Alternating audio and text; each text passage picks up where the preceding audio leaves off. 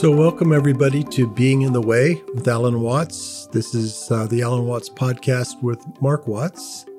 So far in this podcast, we've listened to workshops that were recorded at Esalen Institute on the Big Sur Coast, starting with some recordings on Taoism that I made in the late 60s and early 70s.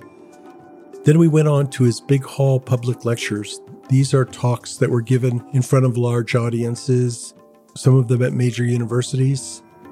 And now we're going to go back in the direction of the more intimate talks with some seminar sessions, starting with one in 1965. This was a two day seminar at SMU, and the first day was myself, A Case of Mistaken Identity.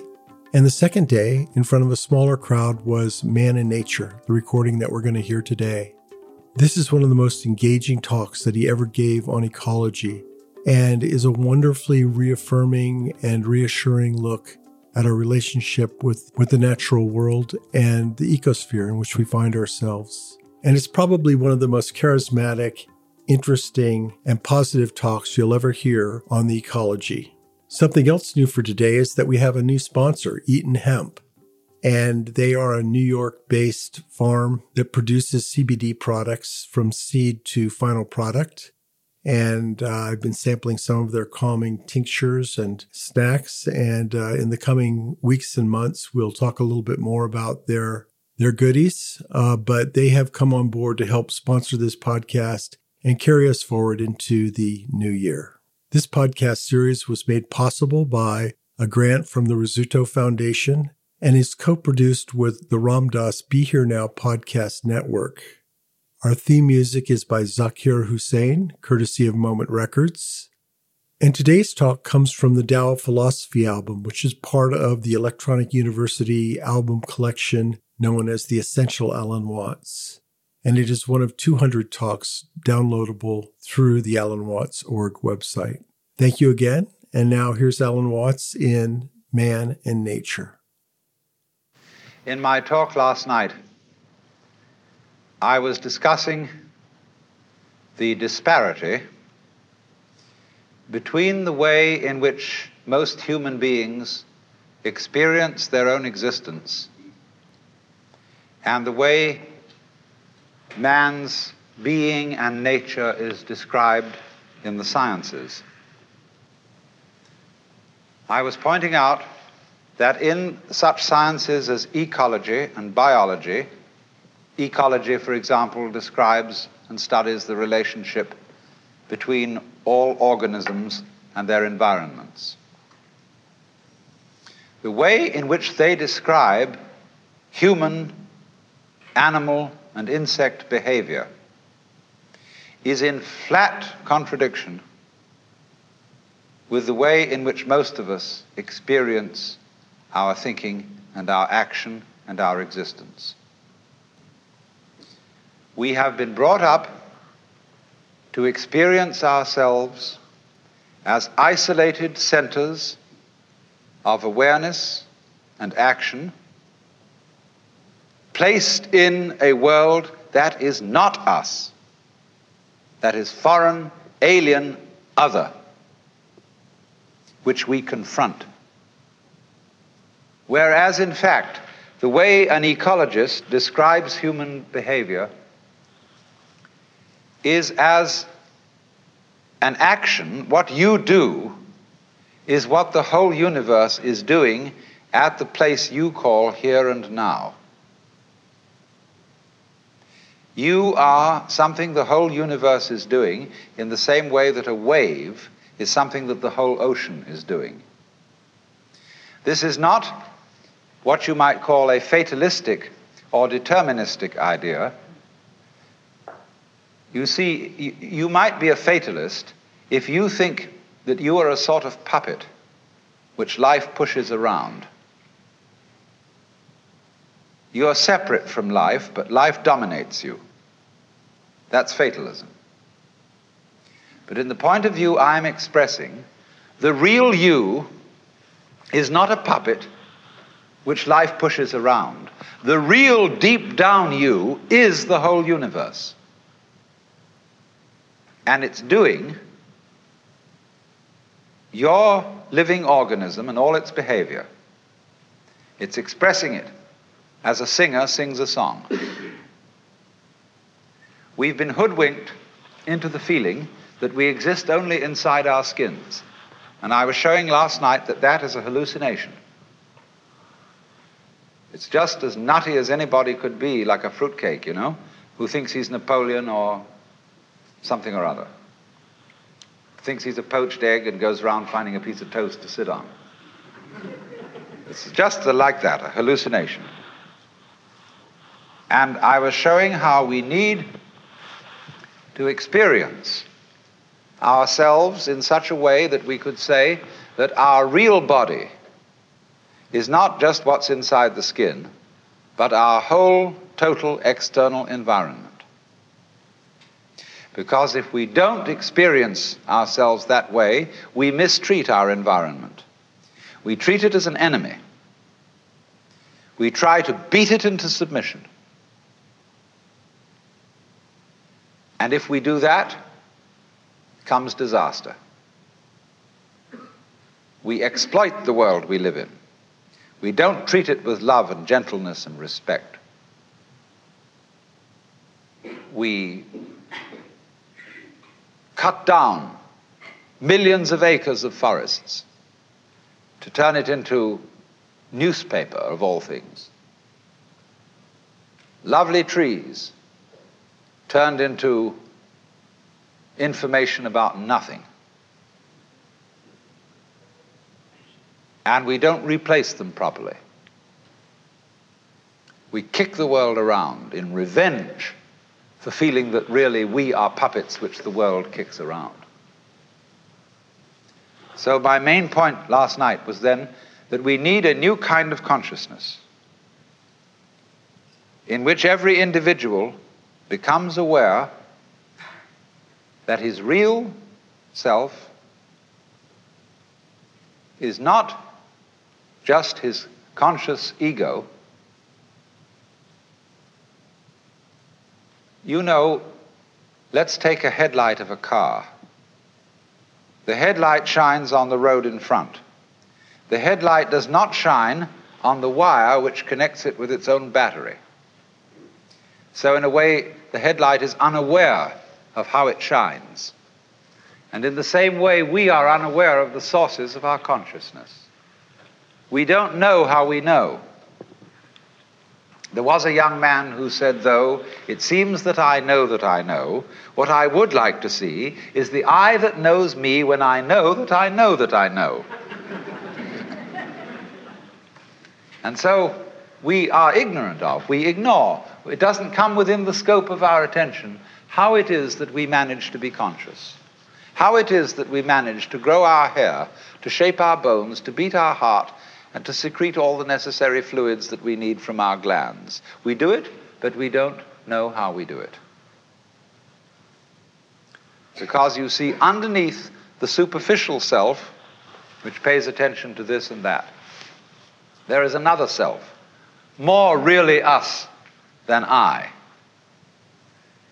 And if you become aware of that unknown self, the more you become aware of it, the more you realize that it is inseparably connected with everything else that there is.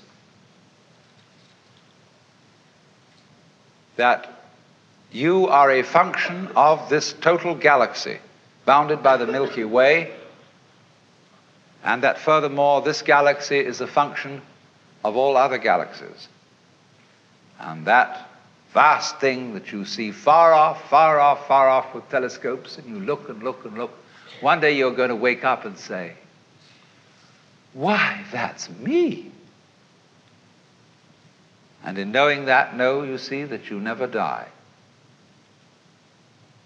That you are the eternal thing that comes and goes, that appears now as John Jones, now as Mary Smith, now as Betty Brown, and so it goes forever and ever and ever.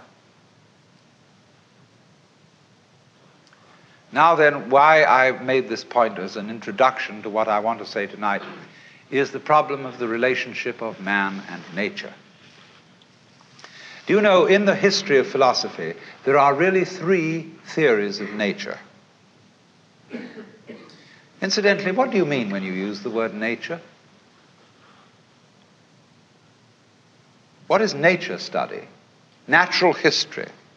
The Museum of Natural History. What do you expect to find there? Well, for many people, nature means the birds, the bees, and the flowers.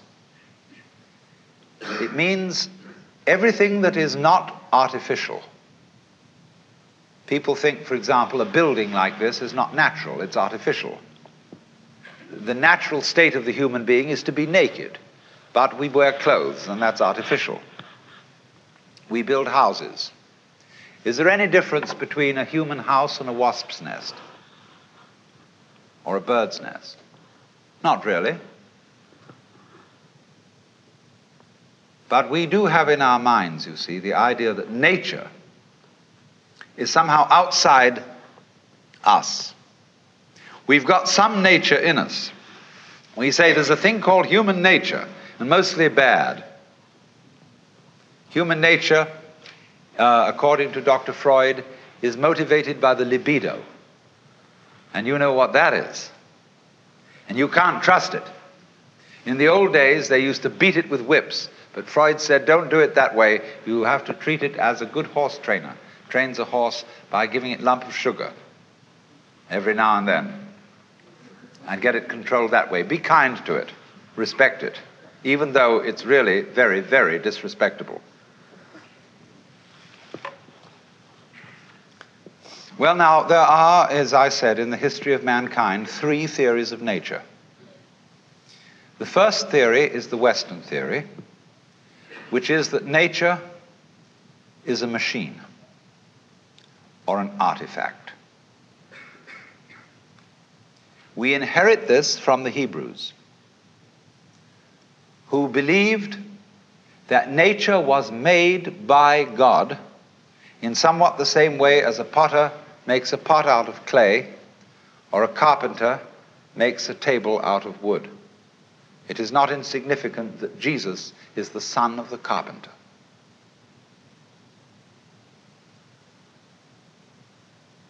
Our tradition has been to look upon the world as a construct. And somebody knows how it was put together. Somebody understands. And that is the constructor, the architect, the Lord God. But it so happened that in the 18th century, Western thought began to change. They became increasingly doubtful as to whether there was a maker, whether there was a God, but they continued to look upon the creation as an artifact, as a machine. And by the time of Newton, people were explaining the world in terms of mechanism. And we are still under the influence of that idea because, after all, in things like Life magazine and so on, when they give you an article on human physiology, they usually make drawings which show the human being as a kind of mechanism as a sort of factory. And they show how the peristaltic action carries the food in and how it's processed by this organ and that organ, as just as if uh, a certain product is fed into a factory, cow at one end, and it comes out canned corned beef at the other. Just in such a way, the human is illustrated, and so too in uh, some kinds of rather degraded medicine that is now practiced. When you go to the hospital, for a medical examination, you are treated as a machine. They process you. You're not a person. You're put in a wheelchair immediately. Even if you're perfectly healthy and can walk, nevertheless, they have to have you in this wheelchair. And they put you through a process. And the heart specialist looks only at your heart because he can't understand anything else. The otorhinolaryngologist, which means an ear, nose, and throat man, looks at that section of you and he doesn't know about anything else. And maybe a psychiatrist takes a look at you, and uh, goodness knows what happens there, and so on and so on. Everybody looks at you from their specialized point of view as if they were a bunch of mechanics examining your automobile. Because, as I said last night, we, we just asked for this because most of us consider ourselves as chauffeurs. Inside our bodies, which we own in the same way as you own a car. And when it goes wrong, you take it to the mechanic to fix it. You don't really identify with your body, just as you don't really identify with your car.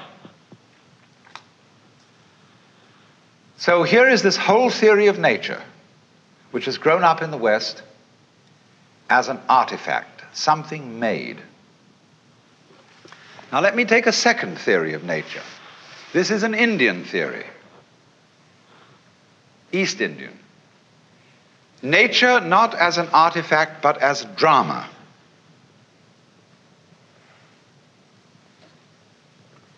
Basic to all Hindu thought is the idea that the world is maya. That is a Sanskrit word which means many things. It means magic, illusion, art, play. All the world's a stage. And in the Hindu idea, there is the ultimate reality of the universe is the self, which they call Brahman or Atman. That's what there is.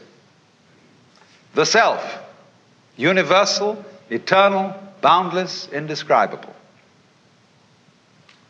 And everything that happens, happens on the self. Like you say, it's on me.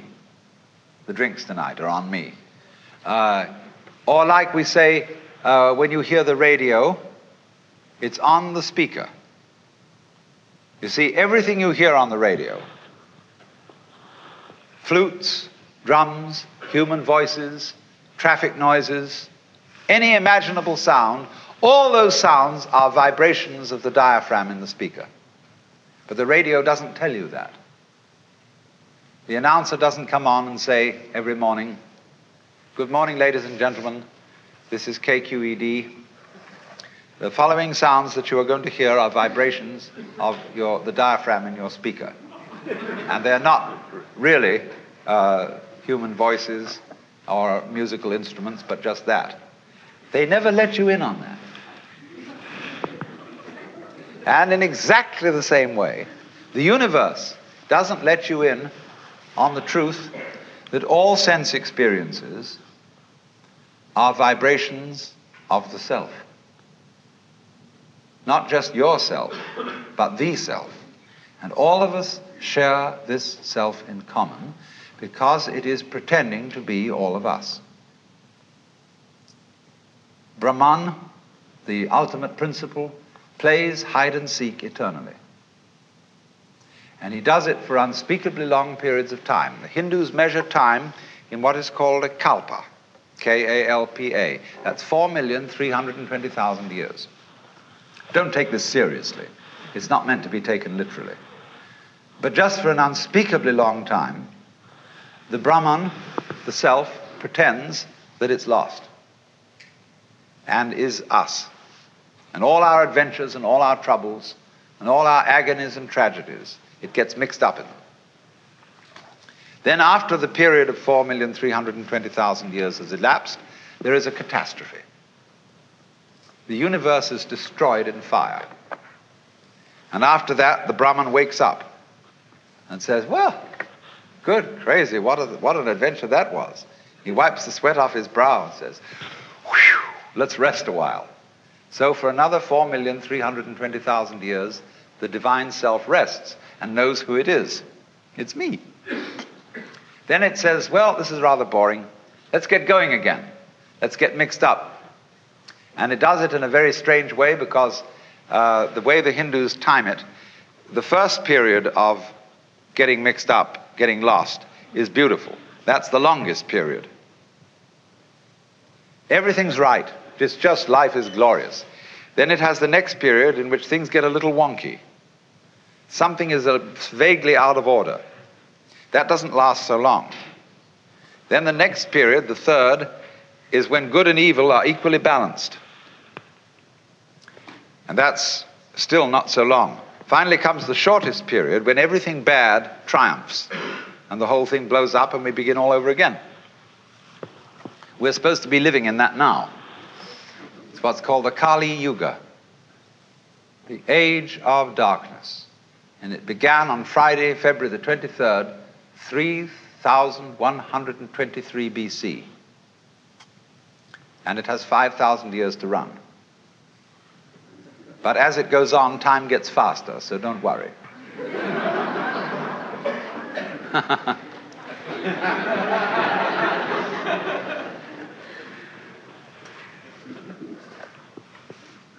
so you see, that's a theory of nature as a drama. It's a play. Now there's a third theory of nature, which is Chinese. And this is very interesting. The Chinese word for nature they call ziran. And this expression means of itself so. What happens of itself. Or we might say spontaneity. It almost means automatic, because automatic is what is self moving. Only we associate the word automatic with machinery. But ziran, what is of, so of itself, is associated in the Chinese mind not with machinery, but with biology.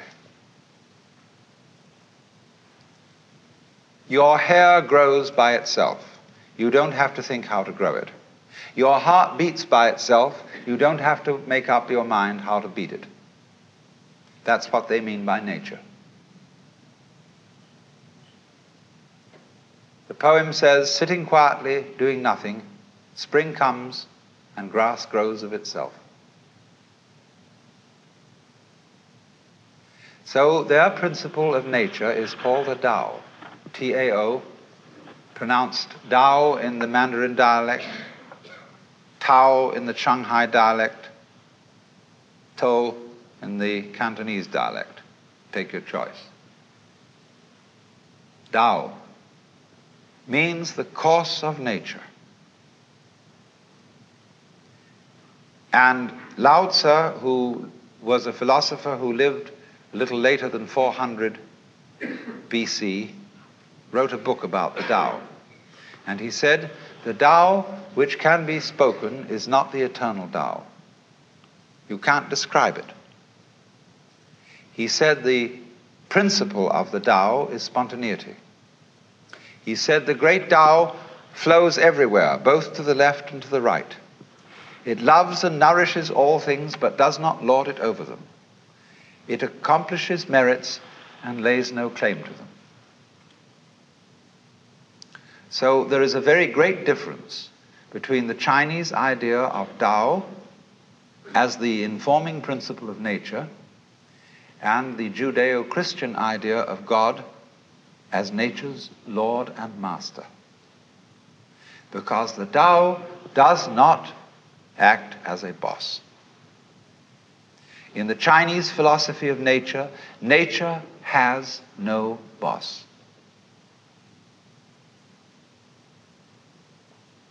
There is no principle that forces things to behave the way they do. It is a completely democratic theory of nature. Correspondingly, you see, most Westerners, whether they be Christians or non Christians, don't trust nature. Of all things, nature is the thing least to be trusted. You must manage it, you must watch out for it. It will always go wrong if you don't watch out. You know, the goblins will get you if you don't watch out. So we're always feeling that you, you can't trust it. See, we're absolutely instilled with the idea of original sin. You can't trust nature because it comes out with weeds and insects. And above all, you can't trust human nature because if you don't hold a club over yourself, you'll go out and rape your grandmother. Now, the Chinese would say, if you can't trust yourself, you can't trust anything. Because if you can't trust yourself, can you trust your mistrust of yourself? Is that well founded? See? You're, if you can't trust yourself, you are totally mixed up. You haven't a leg to stand on, you haven't a point of departure for anything. And in this respect, the, the Taoist philosophy and the Confucian philosophy are in agreement. In Confucius philosophy, the fundamental virtue of a human being is called yan, spelled J E N for reasons best known to Chinese scholars. Uh, I don't know what they are, but it's pronounced yan. And it's a character, Chinese character, that Confucius placed as the highest of all virtues, higher than righteousness, higher than benevolence, and it means approximately human heartedness. Now, Confucius once said that goody goodies are the thieves of virtue. Virtue in Chinese is de. We Romanize it as T E H, de. And it means virtue not in the sense of moral propriety, but virtue in the sense of magic, as when we speak of the healing virtues of a certain plant. A man of true virtue is therefore a human hearted man. And the meaning of this is that one should, above all, trust human nature in the full recognition that it's both good and bad, that it's both loving and selfish. Now, let me give an illustration of the wisdom of this. When people fight wars, uh, I trust them if the reason for which they fight a war is to expropriate somebody else's possessions and women because they will fight a merciful war. They will not destroy the possessions and the women that they want to capture. They want to enjoy them. And that's a war based on simple, ordinary, everyday human greed. The most awful wars that are waged are the wars waged for moral principles. You are a lousy communist. You have a philosophy that is destructive to religion and to everything that we love and value and reverence, and therefore we will exterminate you to the last man unless you surrender unconditionally. Such wars are ruthless beyond belief. We can blow up whole cities, wipe people out because we are not greedy. We are righteous. That is why the goody goodies are the thieves of virtue. If you are going to do something evil, do it for a plain, honest, selfish motive. Don't do it in the name of God. Because if you do, it turns you into a monster who is no longer human. A sadist, a pure destroyer. So, an inflexibly righteous person is not human.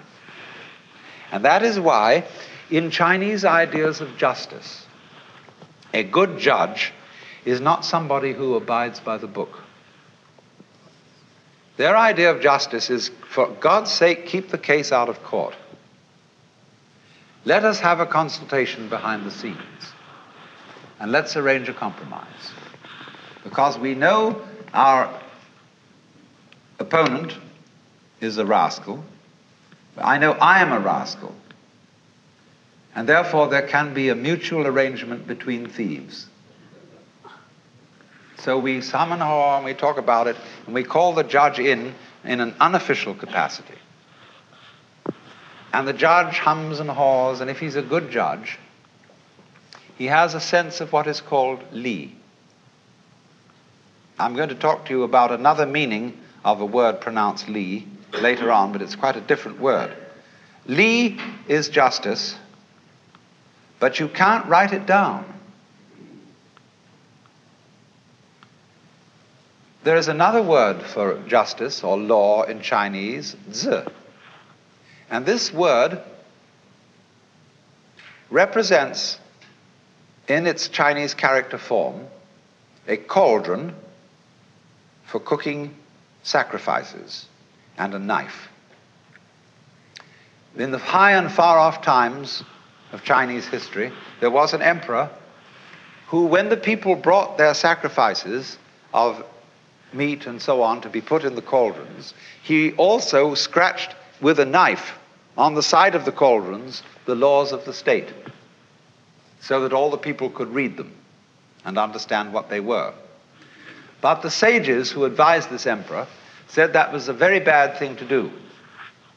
Because the moment people see the law written down, they develop a litigious spirit.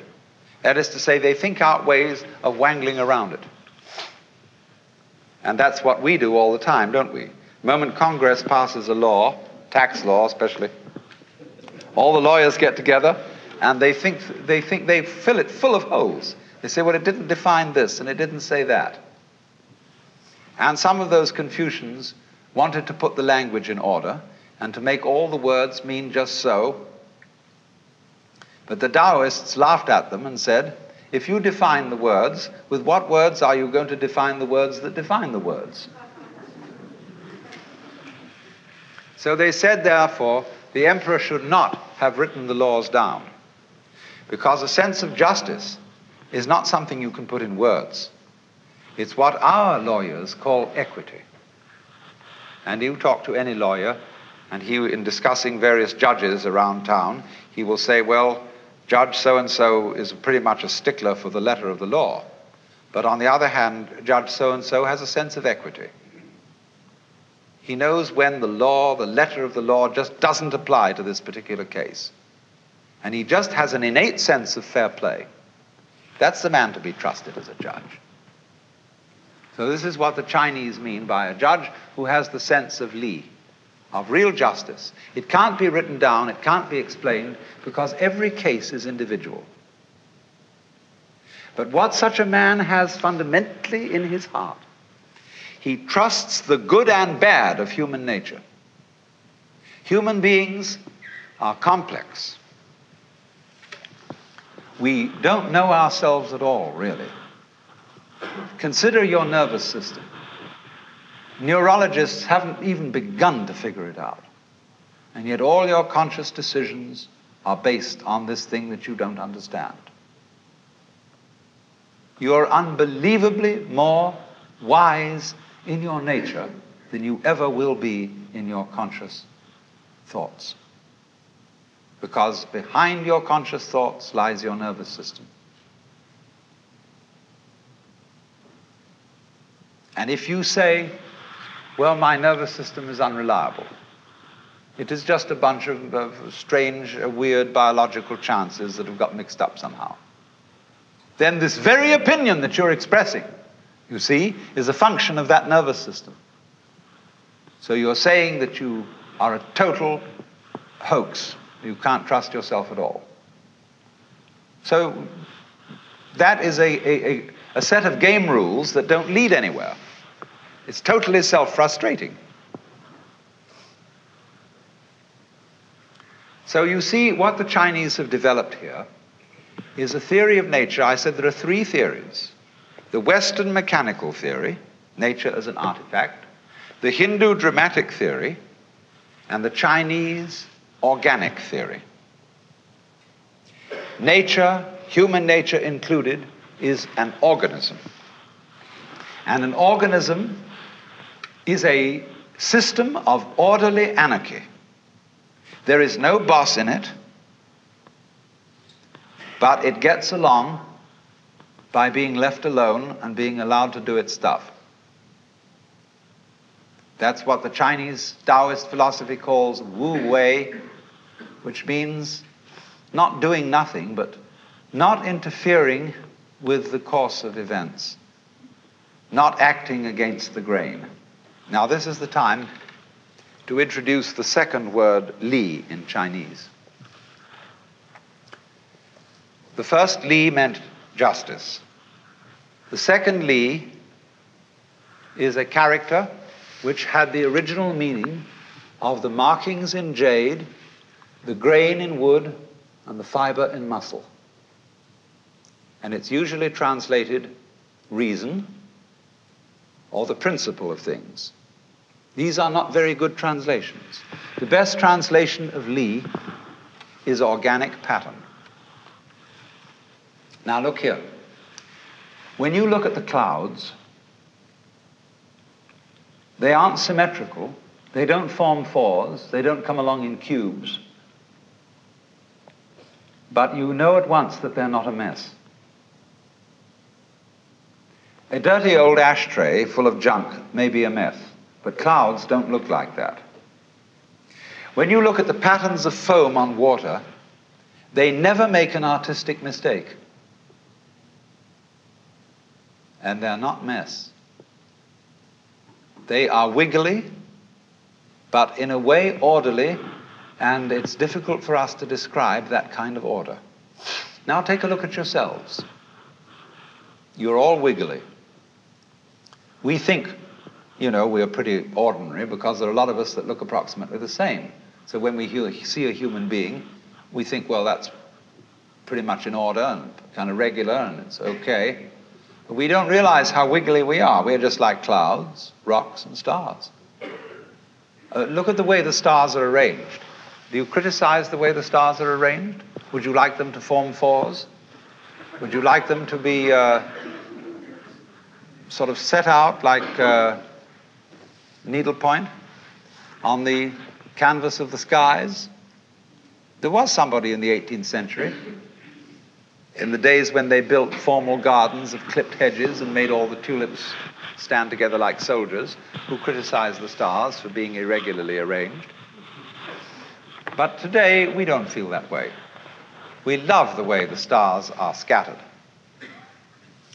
And they never make a mistake in their arrangement. What about mountain ranges?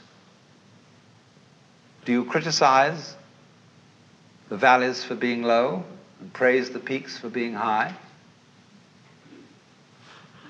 You just say it's, it's great, it's, it's the way it is. Now, that kind of order,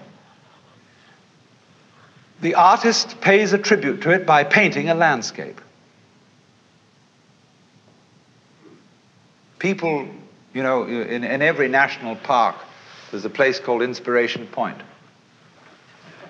And people go there and they say, oh, it's just like a picture. and nobody knew this 400 years ago. It took the artists to paint landscape, and then people realized how beautiful it is. Nowadays, artists are painting uh, pictures of damp, stained walls and floors where people have dropped a lot of paint.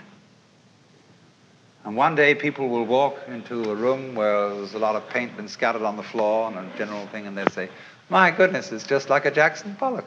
oh, ain't it just like a picture? See? It always takes the artist to show us the vision. But of course, in the meantime, it is difficult.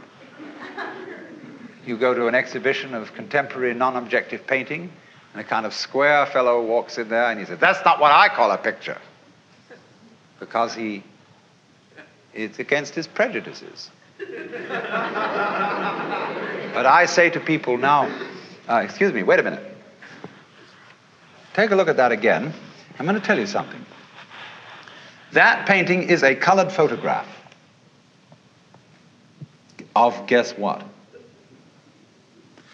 And he looks at it in astonishment and entirely new eyes. What could that be a photograph of?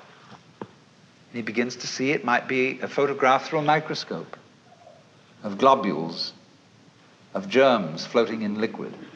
It might be anything, but there it is. It suddenly comes at him. Goodness knows whether that was what the artist intended, but that's a method of giving people a shock of seeing things in a new way.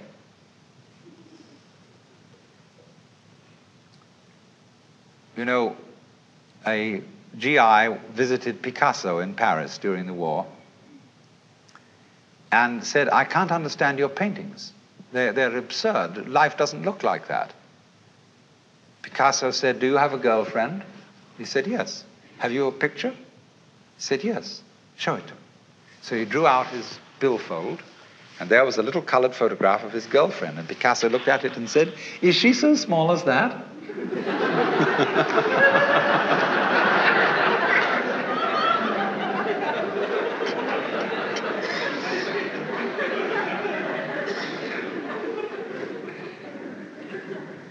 now then, the, the, the idea of Li, the idea of natural order, is like this patterns on foam, patterns in jade, the shapes of the clouds, the shapes of trees and mountains. They are orderly, but we cannot put our finger on the order. We know it's orderly, but we don't know why. And we know it's completely different from a mess. From a mess. The order of nature is in that way then indefinable we, when St. Augustine was asked what is time, he said, I know what it is, but when you ask me, I don't. And so, in the same way, the Chinese would say, We know what the order of nature is, but if you ask us, we don't. The poet says, picking chrysanthemums along the eastern fence, gazing in silence at the southern hills, the birds fly home through the soft mountain air of dusk. In all these things, there is a deep meaning, but when we are about to express it, we suddenly forget the words. That's Li. Nature as a self ordering principle, but it doesn't really know how it does it. Another poem says if you want to know where the flowers come from, even the God of spring doesn't know.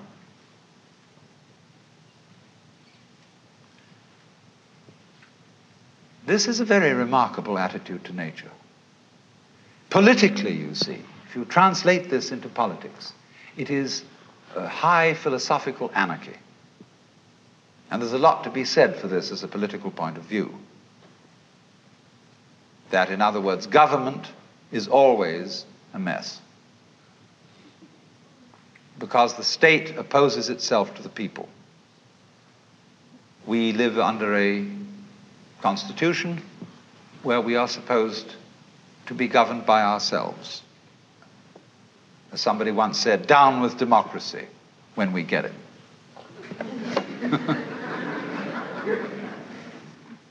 because the state always, the government always creates itself as a business in competition with all the other businesses and it wins because it's the biggest one of the bunch. The, the Taoists said of the state that it should be as anonymous and as unobtrusive as possible. That is to say, that the emperor, instead of going around in processions and being heralded and flags waved, should be as unobtrusive as the uh, head of the sanitation department. You know, he's a man, just a guy who goes around in a plain, ordinary suit and uh, really attends to his job. And the, sanita- the head of uh, the sanitation of the city of Dallas uh, goes around. You don't have a police escort and sirens blowing and flags waving. He simply does his job. And the feeling of Lao Tzu is that the president or the emperor should have the same kind of attitude that he should simply help the people and retire and not claim any merits for it.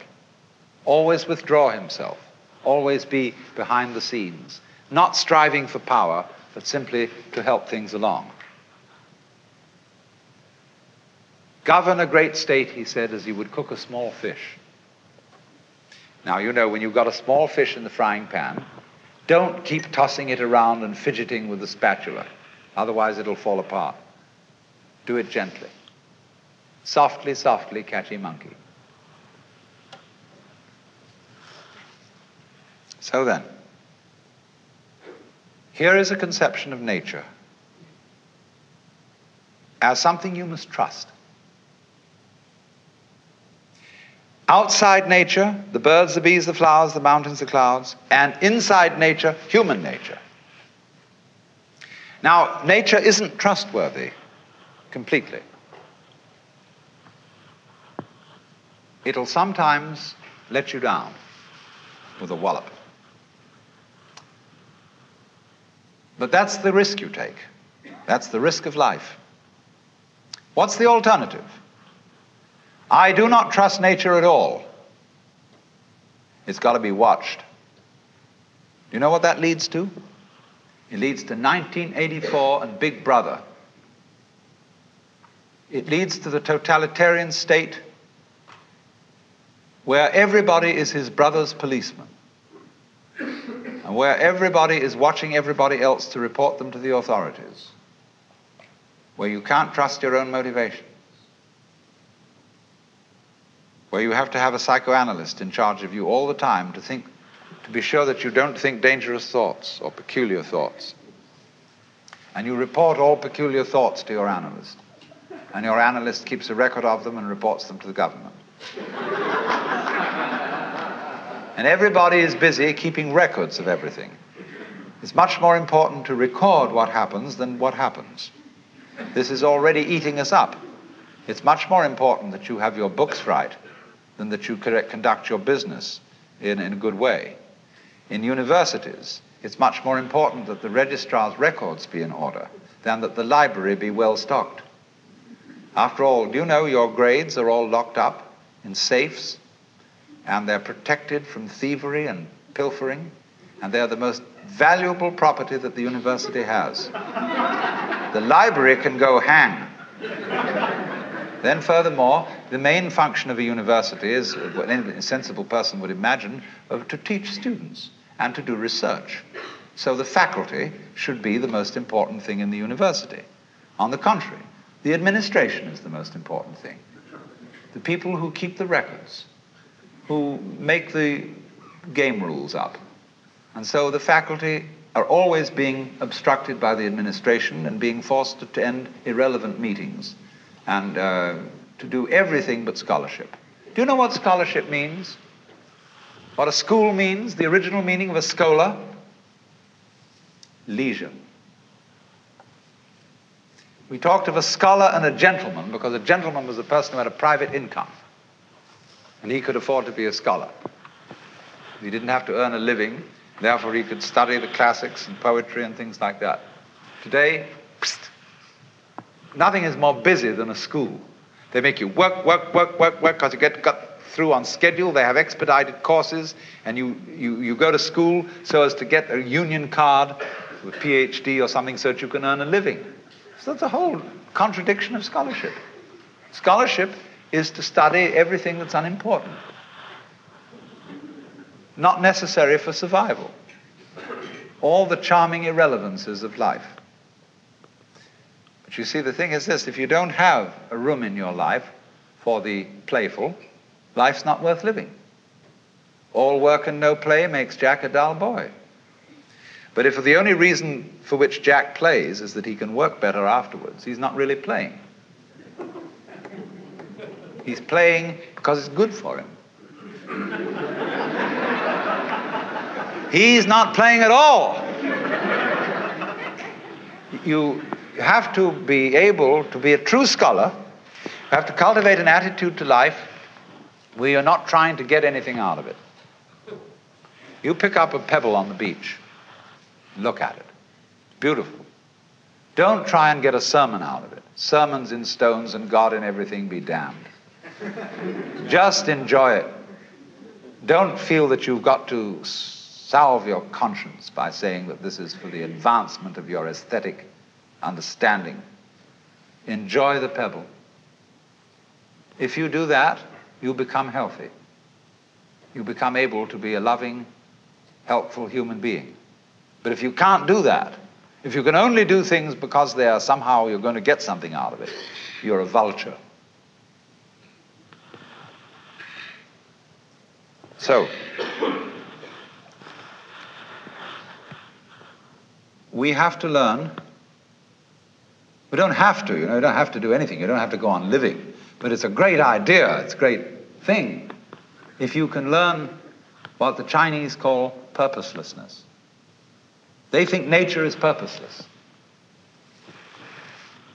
When we say something's purposeless, that's put down. There's no future in it. It's a washout. But when they hear the word purposeless, they think that's just great. It's like the waves washing against the shore, going on and on and on forever with no meaning. A great Zen master said, as his death poem, just before he died, From the bathtub to the bathtub, I have uttered stuff and nonsense. The bathtub in which the baby is washed at birth, the bathtub in which the corpse is washed before burial, all this time I have said many nonsenses.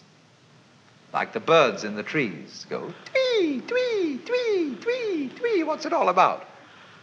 Everybody tries to say, oh, it's, it's a mating call. It's purposeful. Trying to get their mate, you know, attract them with a song. That's why they have colors. Butterflies have eyes on them. Self protection. Engineering view of the universe. Why do that? They say, well, it's because they need to survive. Well, why survive? What's that for? Well, to survive. See, human beings really a lot of tubes. And uh, all living creatures are just tubes. And these tubes have to put things in at one end and let it out at the other. Then they get clever about it and they develop nerve ganglia on one end of the tube, the eating end, called a head. And that's it's got eyes in it, it's got ears in it, it's got little organs, antenna, and things like this. And that helps you to find things to put in one end so that you can let them out the other.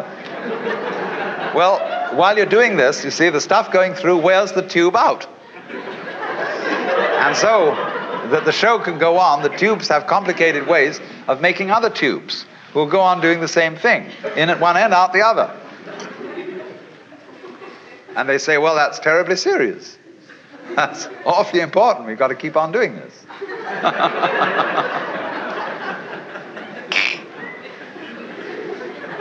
but when Chinese say nature is purposeless, this is a compliment. It's like the idea of the Japanese have a, a word, uh, yugen, and they describe yugen as watching wild geese fly and be hidden in the clouds, as watching a ship vanish behind a distant island, as wandering on and on in a great forest with no thought of return. Haven't you done this? Haven't you gone on a walk with no particular purpose in mind? Carry a stick with you and you occasionally hit at old stumps and wander along and sometimes twiddle your thumbs. It's at that moment that you are a perfectly rational human being. You've learned purposelessness. All music is purposeless. Is music getting somewhere? If it were, I mean, if the aim of music were, of a symphony, were to get to the final bar, the best conductor would be the one who got there fastest. See, dancing, when you dance, do you aim to arrive at a particular place on the floor? Is that the idea of dancing? No? The aim of dancing is to dance, is the present. Well, it's exactly the same with our life. We think life has a purpose. I remember the preachers used to say, when I was a small boy, I'd always hear it. We must follow God's purpose, His purpose for you and His purpose for me.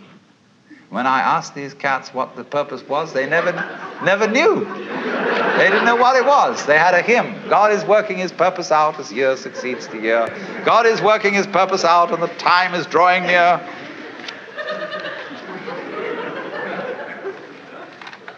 the time when the earth shall be full of the glory of God as the waters cover the sea. What's the glory of God? Well, they weren't quite sure. I'll tell you what it is. In heaven, all those angels are gathered round the glory of God. That is to say, the which than which there is no whicher. Catholics call it the beatific vision, the Jews call it the Shekinah. And there are all those angels. And they're standing around it and they're saying, Alleluia, Alleluia, Alleluia, Alleluia. It means nothing. They're just having a ball. See, that's what happened in the beginning. When God created the universe, it was created like all stars, all planets, all galaxies. They're vaguely spherical. He created this and he said, have a ball.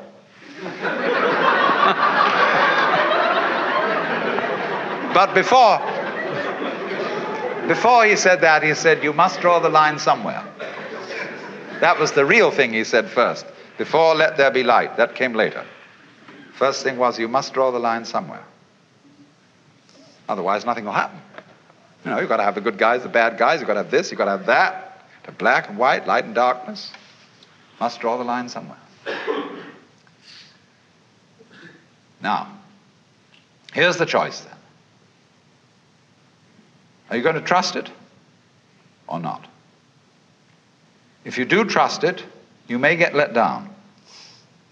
And this it is yourself, your own nature, and all nature around you. There are going to be mistakes. But if you don't trust it at all, you're going to strangle yourself. You're going to fence yourself round with rules and regulations and laws and prescriptions and policemen and guards and who's going to guard the guards and who's going to look after Big Brother to be sure that he doesn't do something stupid. No go. To live, I must have faith. I must trust myself to the totally unknown. I must trust myself to a nature which doesn't have a boss, because a boss is a system of mistrust. That is why Lao Tzu's Tao loves and nourishes all things, but does not lord it over them. You've been listening to Man and Nature from the Alan Watts series Tao of Philosophy, one of hundreds of recordings available on the Alan Watts organization website. This one again is Tao of Philosophy, the Man and Nature talk, and that's part of the Essential Lectures album. Today's podcast was brought to you by Eaton Hemp, the Ram Dass Be Here Now podcast network, and the Rizzuto Foundation. Thanks for tuning in.